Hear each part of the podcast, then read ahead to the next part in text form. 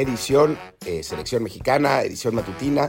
La selección juega contra Costa Rica, un partido pues que es trascendental, porque ya de, aquí en adelante todos los partidos son trascendentales, pero que eh, pues el triunfo en Kingston mejoró mucho las perspectivas y, bueno, se puede afrontar con cierto optimismo.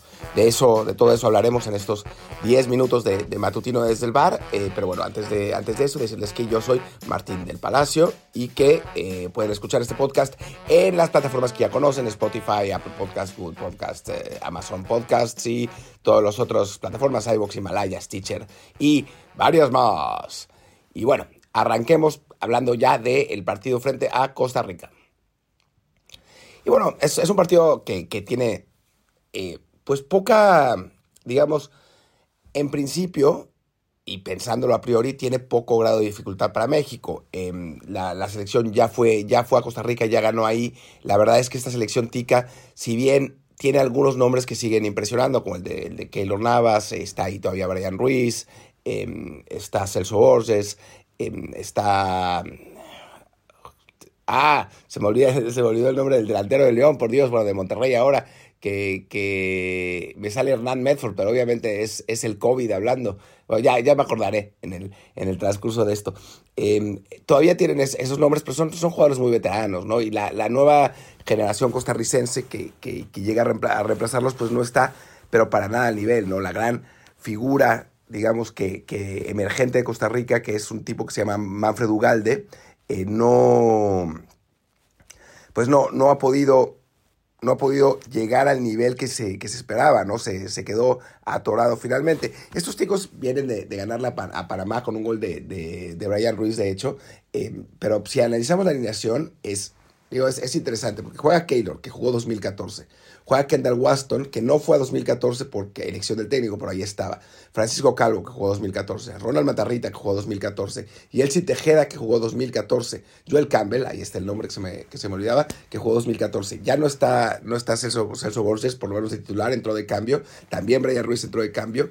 Eh, Gerson Torres, aquel jugador de, de que, que firmó en el América, que parecía que iba que iba a jugar, pero al final no lo pudieron registrar. Johan Venegas, que jugó 2014. Es, es un equipo muy veterano, con, con futbolistas que no tienen eh, pues el nivel que, que, tenían entonces, obviamente, em, y que, que la verdad es que no, no parecen tener la, capacidad. Han logrado eh, mantenerse dentro de la eliminatoria, porque bueno, a final de cuentas dentro de CONCACAF sigue siendo un equipo de respeto y también porque Honduras ha sido una verdadera catástrofe y El Salvador no está, no está todavía al nivel y bueno, Jamaica ha decepcionado, pero la verdad es que este, este equipo costarricense no debería ser demasiado problema para México. Ya sabemos que los nuestros eh, suelen complicarse las cosas de a gratis, ¿no? Entonces puede ser que, que, sea, que sea más difícil el partido, pero eh, bueno, si recordamos, México le ganó 2-0 a Costa Rica en la última vez que jugó en el Azteca, eh, con ese, ese gol famoso de Chicharito que después analizó Grant Wall junto con Juan Carlos Osorio en una, en una buena entrevista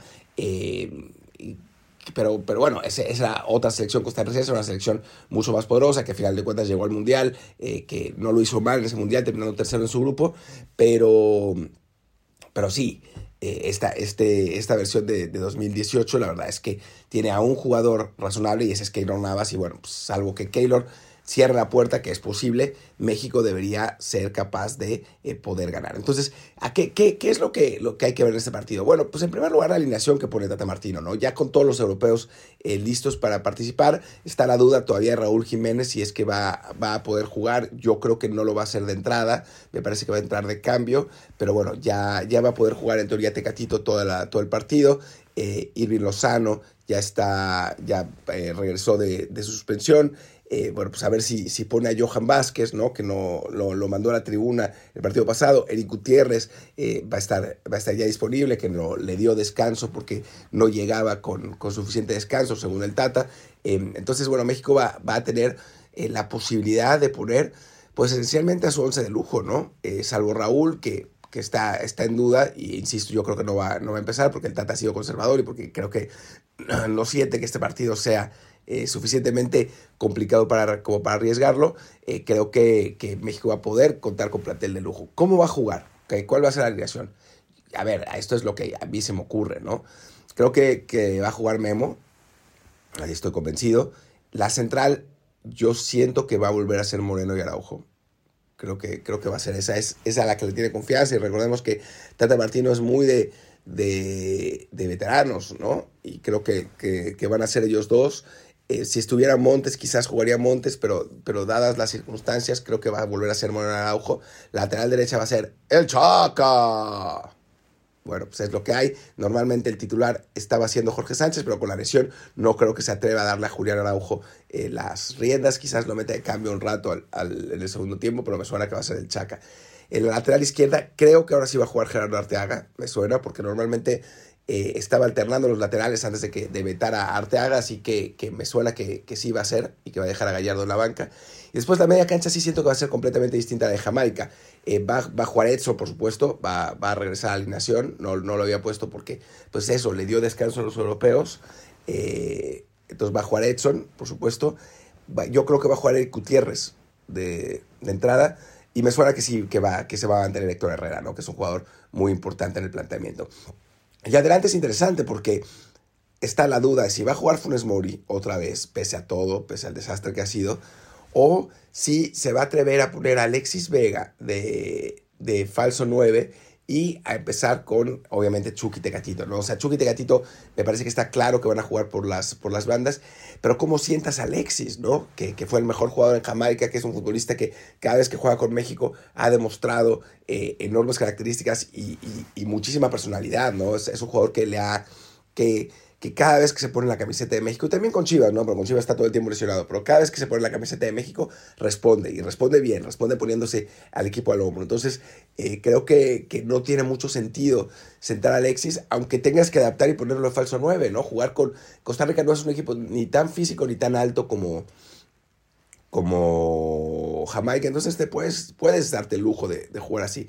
Ya después, si Raúl estuviera listo, pues obviamente tiene que jugar Raúl, ¿no? Pero, pero creo que, que no se va a arriesgar el Tata y va, y va a mantener, va, a poner a, digo, va a mantener a Raúl en la banca.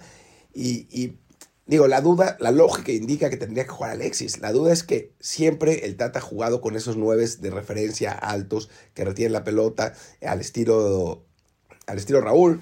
Eh, Funes Mori es un jugador parecido a Raúl y por eso, por eso lo lleva, además de que lo confía en él por ser su compatriota.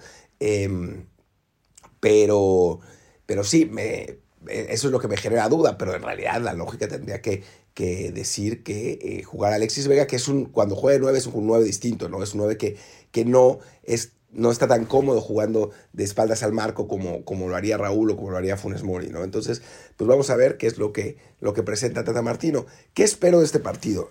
Pues espero que a México se le, se le va a complicar en la medida que no logre eh, marcar el primer gol, ¿no? O sea, vamos a ver ahora a Costa Rica echada atrás para variar, eh, como todos los equipos que van a Azteca y como todos los equipos que le han jugado a México, menos Canadá y Estados Unidos en, de locales, porque México decidió invertir la tendencia y salir a esperar y pues le salió fatal.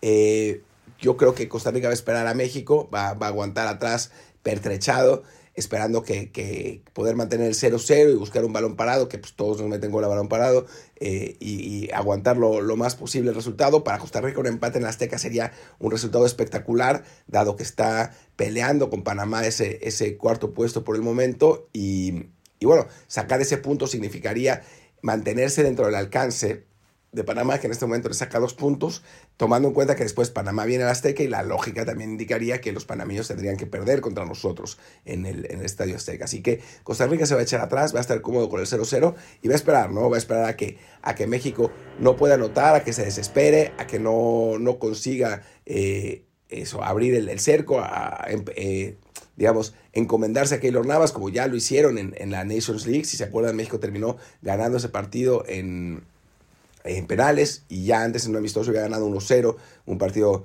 medio dramático también, que en un, gol de rebote, que ya ni me acuerdo quién fue, de Orbelín, creo, ya no me acuerdo. Eh, entonces, pues es lo que va a intentar Costa Rica. Costa Rica que no, no ha tenido muy buenos resultados, eh, si no me equivoco, de visitante en la, en la eliminatoria. Em, a ver, aquí, aquí tengo las tablas. Em, sí, Costa Rica ha, sacado solamente dos puntos en cuatro partidos de visitantes, el sexto mejor visitante, ha estado mejor en casa, donde ha conseguido, pues, casi, casi, todos, casi todos los partidos, menos, menos el de nosotros. Así que, que bueno, creo que, que, México tiene la posibilidad de, de, de, ganar este partido. También de local, México no ha sido el equipo más, más potente de la eliminatoria, y mucho menos, pero ha jugado muy pocos juegos, ha jugado solamente tres. Así que bueno, es la oportunidad de encaminar la eliminatoria. Un triunfo, pues esencialmente, pues seguiría manteniendo la, la posibilidad de calificar al Mundial fácilmente y además, pase lo que pase, México está en el segundo lugar de la eliminatoria, dado que Canadá y Estados Unidos se enfrentan entre ellos. Vamos a ver qué pasa, ojalá que México gane y ya estaremos, eh, por supuesto, el lunes para eh, platicar de, este partido y de toda la eliminatoria con CAF y demás cosas. Por lo pronto, pues yo soy Martín del Palacio, mi Twitter es arroba martín de ELP y en el podcast es desde el bar pod, desde el bar POD. Muchas gracias y nos vemos la próxima semana, que es mañana. Chao.